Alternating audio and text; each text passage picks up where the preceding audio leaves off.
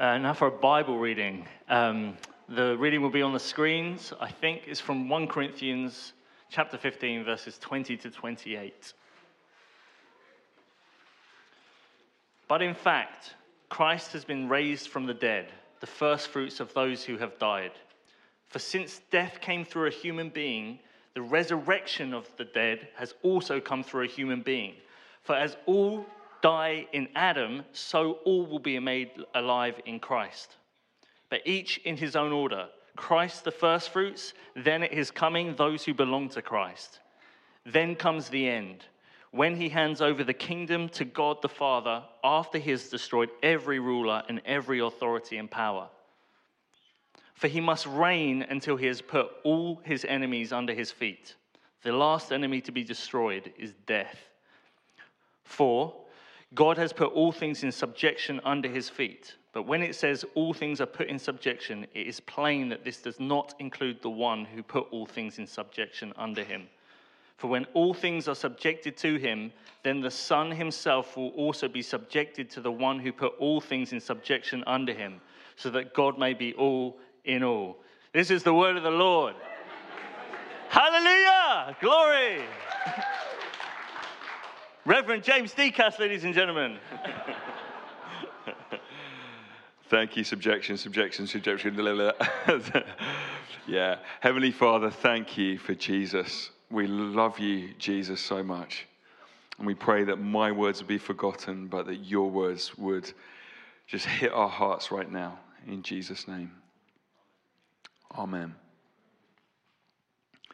Now, today is a day of such utter joy. We're celebrating so much, but I want to ask you a serious question for a moment.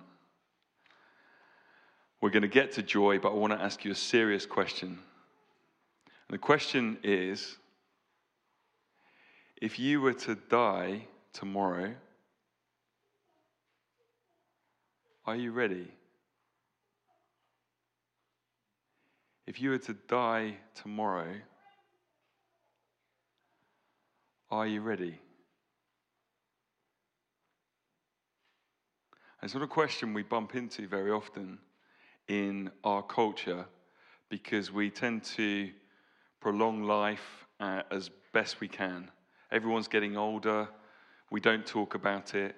If you travel to other nations, other cultures, it's much more part of their everyday. But for us here in England, There are two sure things in life, aren't there? Death and. Yeah.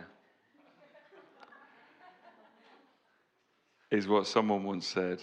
And so, my question is for one of those two things that you can't slide out of, if you were to die tomorrow, are you ready? Because for probably about 60 or 70 years, we've lived as a culture in such safety and peace, with occasional tragedy hitting the occasional family. But over the last couple of years, death has got closer to us, hasn't it? Over 150,000 who hadn't planned in this two year period on their earthly lives being ended. And yet it has through COVID. And in an extraordinary and heartbreaking alignment of timing, on the day after the government announced that restrictions would be ending, Russia invaded Ukraine. We didn't even get a chance to celebrate and were plunged into another crisis at the heart of which is more death. You know, and you see pictures from the streets of Ukraine of either the blood stained pavement where bodies have been removed or even the pictures of the bodies themselves. I'm not sure any of them in early February imagine where they would be. This is not that far away. Doctors, librarians, nurses, musicians, caught up in this thing. And so, my question is are we ready? Because at the heart of what we're celebrating today is the most magnificent exchange the exchange of death for life. I'm going to read through a few verses in the Bible now, and I'm reading it from 1 Corinthians, which is one of the earliest New Testament writings. Most of the people who heard this letter for the first time would have literally walked with Jesus, were alive when Jesus was alive. And just a few short decades afterwards, the Apostle Paul wrote this at the end of this letter. He said, In fact, Christ has been raised from the dead. And before we look at him being raised, let's just drink in for a minute that he actually died. I've come close a couple of times in my life to actually dying. It didn't actually happen to me, but it did to him. Can you imagine the motivation of love in his heart to have actually died for this? You know, we have our moments of nobility as humanity but we career from famine to war to broken relationship to this to that. And for this, Jesus died. Undeserving, guiltless, blameless before God. He died as God for us, as we've just been singing, for the cleansing and forgiveness that He offers to us. And that's Good Friday. With that in mind, we get to Easter Sunday. In fact, Christ has been raised from the dead. Now, all of the theories that would lead away from the resurrection of Jesus really amount to nothing. Was he in a swoon or did he faint and he wasn't really dead? Well, they pierced his side and blood and water poured out which is, which is a sure medical sign that a physical body has actually perished? Or did they just steal the body away and create a conspiracy that they could perpetuate that nobody could get to the bottom of? Well, think about this for a minute. He was sealed in a tomb with a massive stone, and you can go online and research it all. That would have taken multiple strong people like Reese, who are about eight foot tall, strong men to move. And that tomb was guarded by Roman soldiers. So, how they did that without anybody noticing, without the soldiers who would have been killed themselves if they hadn't fulfilled their assignment, without them noticing, just seems impossible. Then, if this body was removed and it was just a, a kind of ruse, to motivate the zealots following this man Jesus around, why on earth would they time and again lay their lives down for something which wasn't true? They didn't gain power. All the followers of Jesus were killed themselves.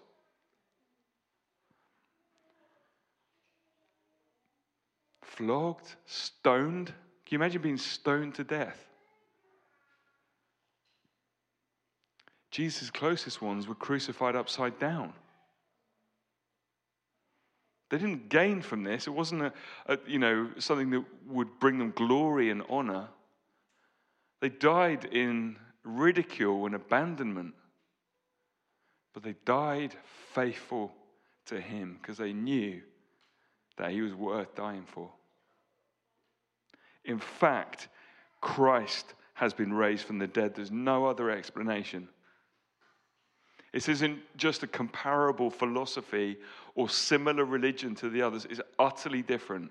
In no other religion does God Himself take on human flesh, die, and come back to life. It just hasn't ha- ever happened and never will happen again. That's not to do down everybody else, it's just to say the simple facts at the heart of the Easter story. In fact, Christ has been raised from the dead, the first fruits of those who died. Now, we do have one or two farmers in our midst, and they would tell you when in the early harvest, they will take the first fruits of the produce and they will sample it, and it will show them exactly what the full harvest will be like. That's the first fruits of the harvest. And, and the Apostle Paul says it's here Christ has been raised from the dead, the first fruits of those who died. He is the sample which shows what everything else will be like. So, what that tells us is that he's been raised first, and whatever's coming next, or whoever's part of his full harvest, will also be raised from the dead in the same way. For since death came through a human being, the resurrection of the dead has also come through a human being. What does that mean? Death was never meant to be a part of human existence. The very first humans didn't know death. They were meant to live in a created earth with God forever. But when they turned away from God, something happened to them. Now, if God is real and He created everything, then by His very nature, life comes from Him. So when you turn away from Him, the source of life, what do you get? You get death. As the natural outworking of what the church has called sin. Just living apart from God in contravention of what he desires and his holy law. And the result of sin, the wages that you get given to you as a result of sinning, is death. So death came through the first human beings, Adam, who we'll meet in a minute, and Eve. And they represent and they're like each one of us who walk apart from God and turn to our own ways. And so God sent one like Adam, a second one. For since death came through a human being, the resurrection of the dead has also come through a human being. Verse 22 For as all die in Adam, he's like every single one of us, so all will be made alive in Christ. but each in his own order. Christ, the first fruits, the sample, the first one through. Then at his coming, those who belong to Christ. So, what's going on? Christ, as in Jesus, has been resurrected, stayed on the earth for almost eight weeks after his resurrection, revealed himself to over 500 people who are willing to put their lives on the line to testify to it. Then he ascended into heaven. And the promise is that he will return one day, a time of which nobody knows. How do we know that's true? Well, all of this hangs on the resurrection. Because if he has been raised from the dead, we, we need to probably believe it all. And what he says is he's coming, he's returning to the earth. And what will happen then? Then at his coming, those who belong to Christ will be resurrected physically in their bodies. So when Jesus returns to the earth, what he's promised is that the full harvest will then be, will then be gathered in, will then be tasted. And what that means is everyone who belongs to Jesus Christ will be raised from the dead to resurrection life, a life that will never end, eternal life.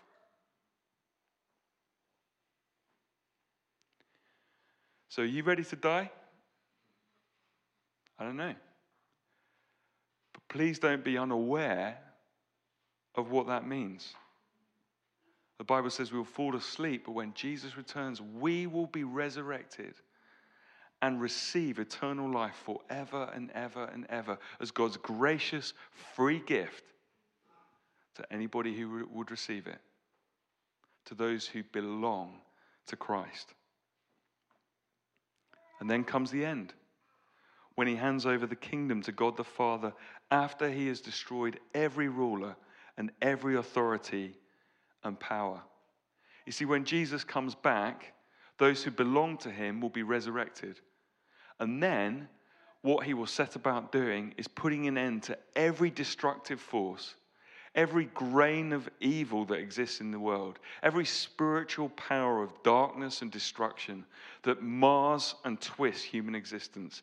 Jesus will fully and finally say, No more. It was never meant to be here. We invited it in, but no more. And that really helps us in the times that we're living through.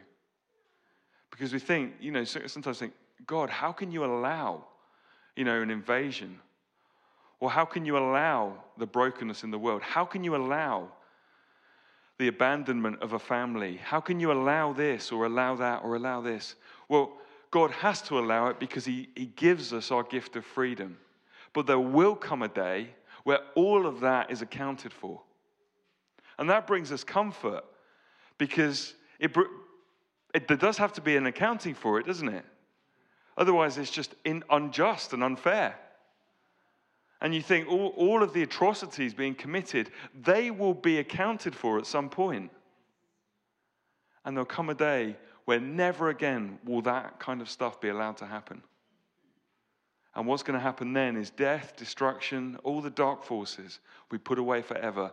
And from that point on, there will be no mourning, no crying anymore, no pain. Because God will have made all things new.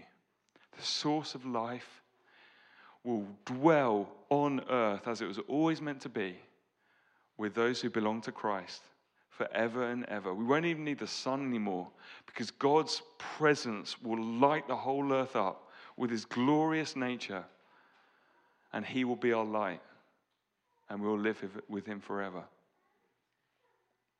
Now, we love the signs of the kingdom that we see because Jesus is at work amongst us already, bringing signs of that future, healings deliverances, salvation, signs of his kingdom. Every time someone forgives somebody and demonstrates the power of God's love, it's a taste of the future breaking in. But there's one day where that future will be here. And that brings us such great hope as we live through these times. And if I died tomorrow, it actually wouldn't matter whether I've been significant or whether I've been a complete failure. Because, in the grand scheme of things, our lives are here just for a moment. But God is, God was, and God is to come. And all that which is lost in a moment will be made new when we're raised with Him forever and ever and ever. Now, my question to you is Are you ready to die? I'm not being morbid. A lot of people weren't expecting the reality of that question to be upon them in our world today, and it's here. And if we are, and we don't die, there is a spiritual death that happens when we give our lives to Jesus. The same Apostle Paul, who wrote these words in 1 Corinthians, said in Philippians, he said, For me to live is Christ. No more my own stuff. For me to live is Jesus, 100%. Not 75, definitely not 25, 100%. And if I die, it's gain. Because I know that I'm going to be with him forever and ever and ever.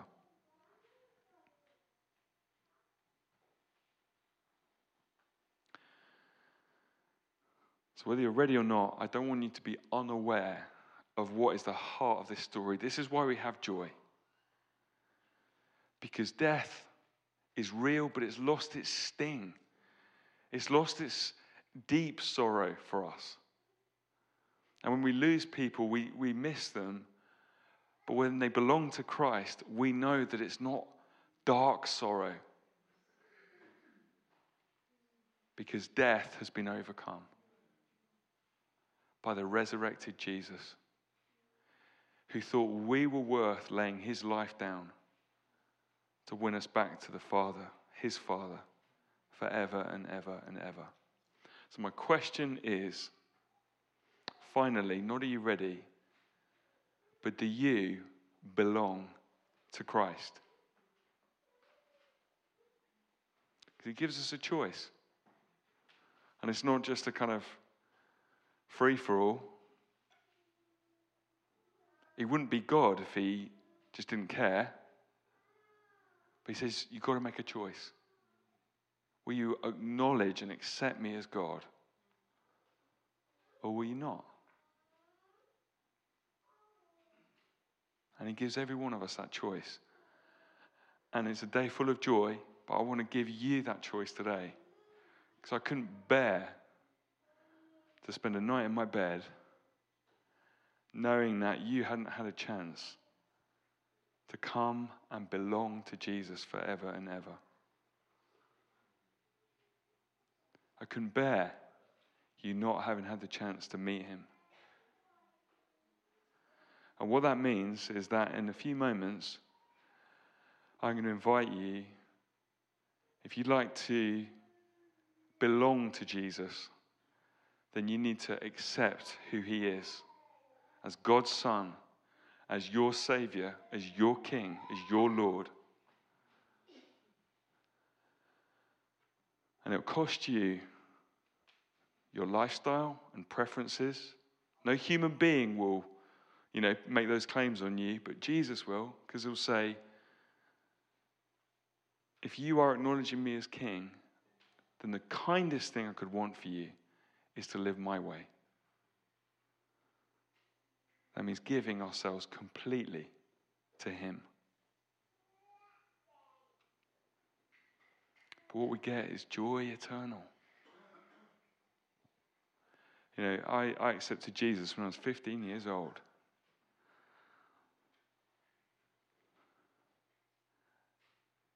I, I would say it has cost me everything. But,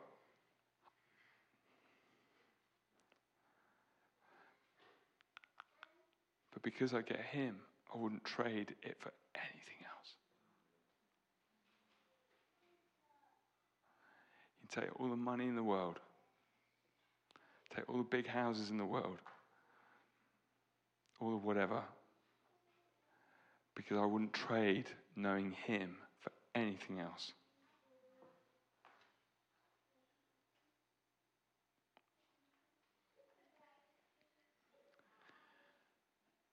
So if you would like to accept Jesus, in a moment I'm going to ask you to stand. And we're going to pray together. I'm going to ask you to open your heart to Him. You can feel Him, He's amongst us already. But for you personally, I'm going to invite you to open your heart and to let Him in. If you've never done that before, or if you know you need to just put some stuff right.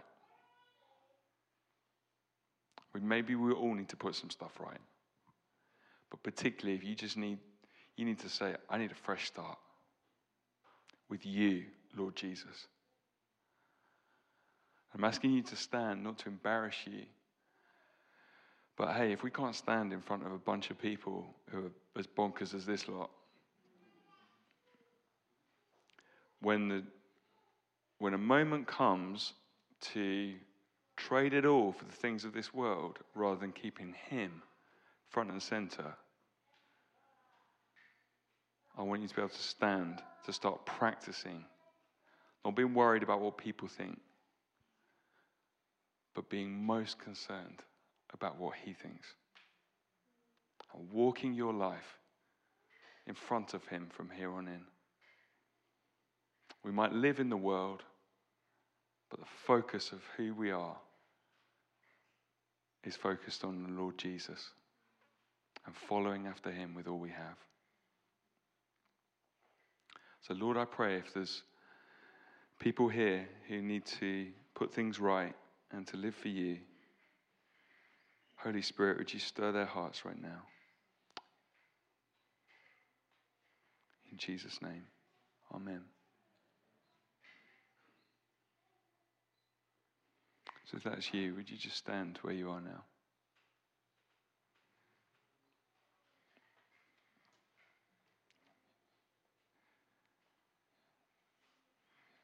Thank you, Jesus. Thank you, Jesus.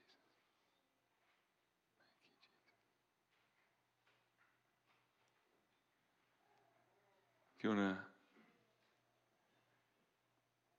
to let Jesus in, just stand where you are.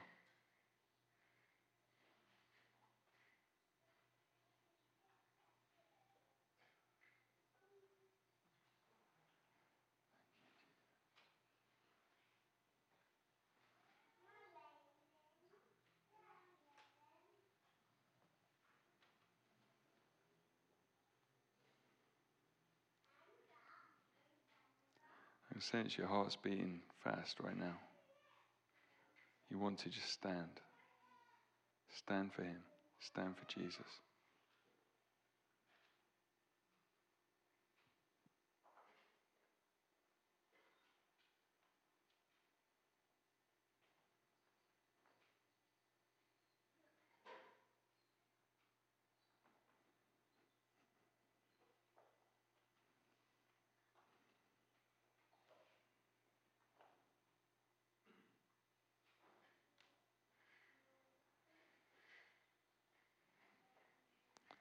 To wait just a few more, a few more moments. There's some more here.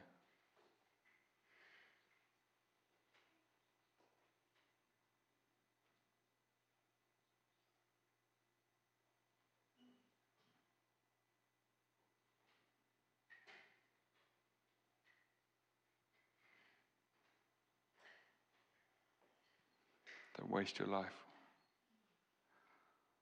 Don't waste it on stuff which is impermanent, not eternal, not real.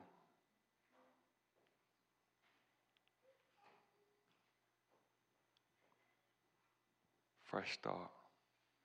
Jesus at the center. Stand now.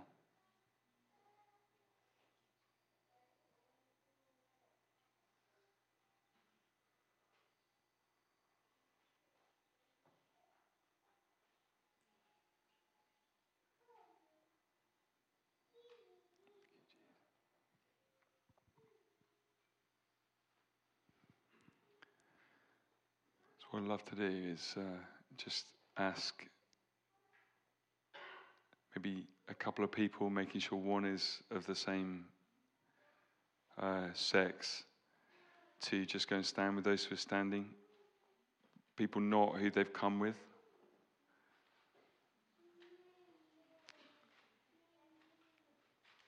I'm going to ask you to introduce yourself.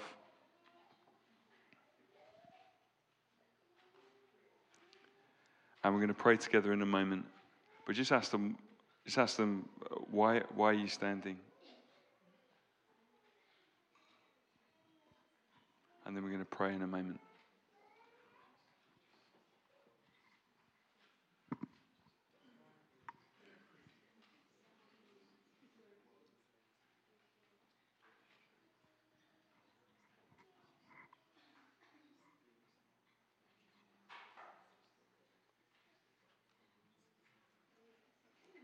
So I'm going to lead us in a prayer now. I just want to honor those who've stood. You stood in the presence of God, in the assembly of his saints. And I want to honor you for your courage and openness to him today. I'm going to lead us in prayer, line by line. Just repeat it after me and let's mean it from the heart.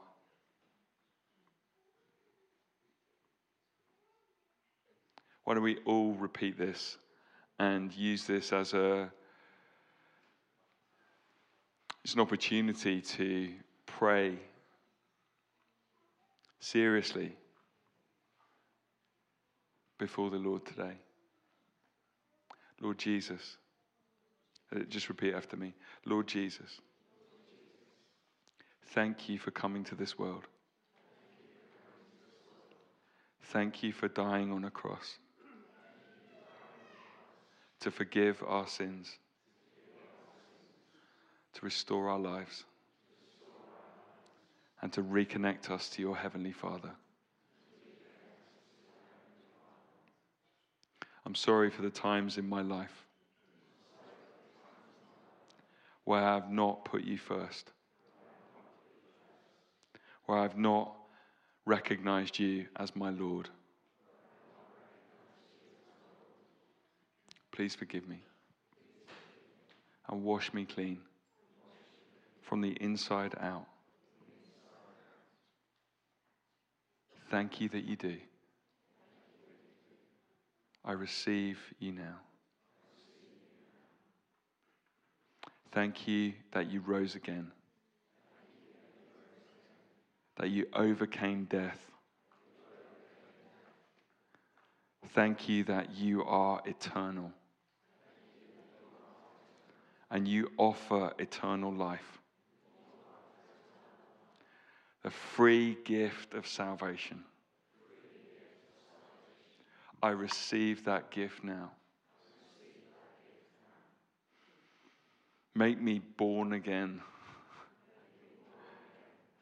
from the inside out. I welcome you, Holy Spirit, to fill me, to clean me, to give me power to love Jesus all the rest of my days. I pray this and I mean it. In your name. Amen.